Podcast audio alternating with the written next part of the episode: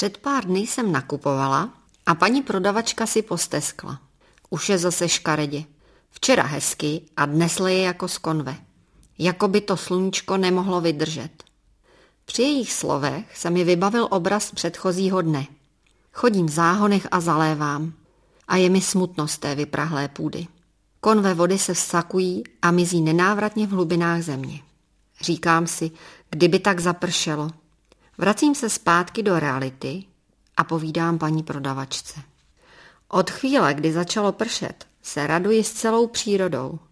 Země je vyprahlá a vodu moc potřebuje. Je dobře, že prší.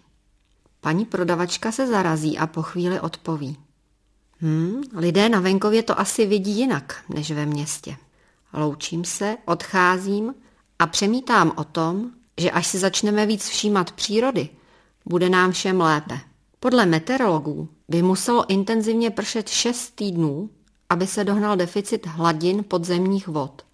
Bereme vážně informaci, že na Jižní Moravě se za posledních 17 let propadly hladiny podzemních vod o více než 5 metrů? A můžeme s tím něco dělat? Určitě můžeme. Ale o tom až někdy příště. Prozatím se radujme z každé kapky deště, protože když prší, příroda se nadechne a my s ní.